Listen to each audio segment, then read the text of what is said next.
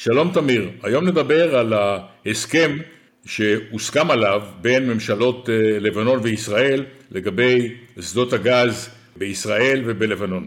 לא ניכנס כרגע לוויכוח על ההסכם אם הוא טוב או לא, בהנחה שההסכם הזה ייחתם, השאלה מה עושים מעבר לזה. בדרך כלל כשחותמים הסכם כזה, הנטייה בהרבה מדינות זה להיכנס למין שאננות, שהכל בסדר.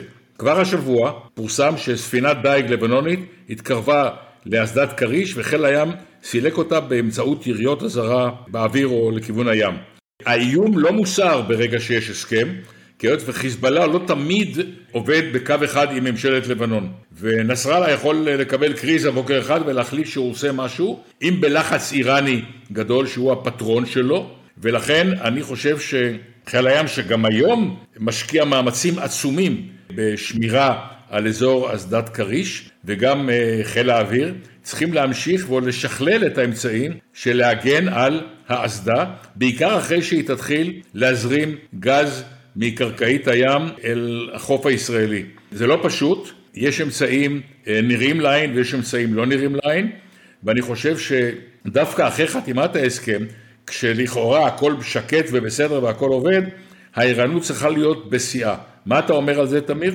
אני תומך אה, לחלוטין במה שאתה אומר, אבל מעבר לערנות יש לנו כמה בעיות שחיל הים יצטרך להתמודד איתם. בשלב הראשון, כשמגיעים להסכם, יש סיכוי לחיכוך בין הצדדים שבודקים אחד את השני ובודקים את גבולות התמרון שלהם. אז החדירה הזאת של הסירת דייג הלבנונית, אפשר לראות אותה כחדירה מקרית, שאולי של ניסיון של דייגים להרחיב את אזור הדייג שלהם, לנצל את ההזדמנות שחיל הים לא יתקוף אותם, לא יירט אותם שם כפי שהיה עושה קודם. אפשר לומר, זה השלב הראשון של הגישושים, לראות איך הצדדים מסתדרים אחד עם השני. זה מה שהיה קורה בין uh, שתי מדינות שהן לא עוינות כל כך אחת לשנייה, כמו ישראל ולבנון עם החיזבאללה בצד הלבנוני ששופך נפט על המדורה. אבל יש לנו פה בעיה אחרת, אתה הזכרת את האתגר של uh, חיל הים, לשמור על המשאבים ועל uh, תשתיות הקידוח והפקה במזרח הים התיכון. חלק מהם נמצאים באלכסון לחוף הישראלי, זאת אומרת,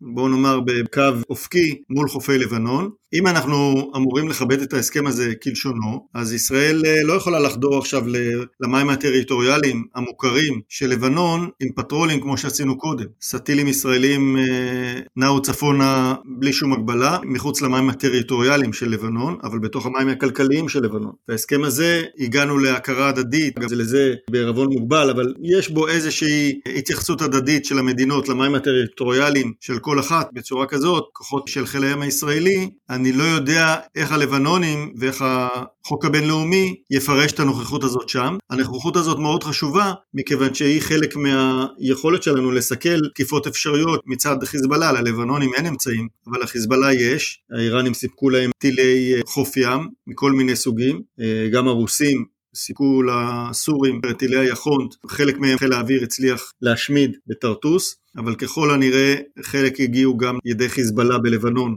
במהלך מלחמת האזרחים בסוריה. יש להם גם טילים שהאיראנים סיפקו, טילי חוף ים, אחד מהם נורה ב-2006 כנגד uh, הסטיל שלנו, סער 5 חנית. אפשר להניח שמאז הטילים האלה רק התרבו. חיזבאללה יש גם חימושים משוטטים מכל מיני סוגים שאנחנו רואים אותם עכשיו גם בזירה באוקראינה וגם בזירה בתימן. אין ספק שללבנון החימושים האלה הגיעו או יגיעו וגם הם יכולים לתקוף אסדה באוקראינה הם עובדים מרחק של מאות קילומטרים, באזור של מזרח הים התיכון מדובר בפחות ממאה. אז יש לנו כמה בעיות באזור הזה, ההסכם מביא לאפשרות של קידוחים לבנונים באזור שלהם, שחלק ממנו גם שלנו, יאפשר להם להפיק גז במידה וימצאו ולאושש קצת את כלכלתם קורסת. מבחינת ישראל, אם ההסכם יצליח להניח איזשהו שקט, נוכל להפיק את הגז שלנו בשקט מכריש, אבל מבחינת אה, האיומים אנחנו חייבים להיות דרוכים מאוד מאוד,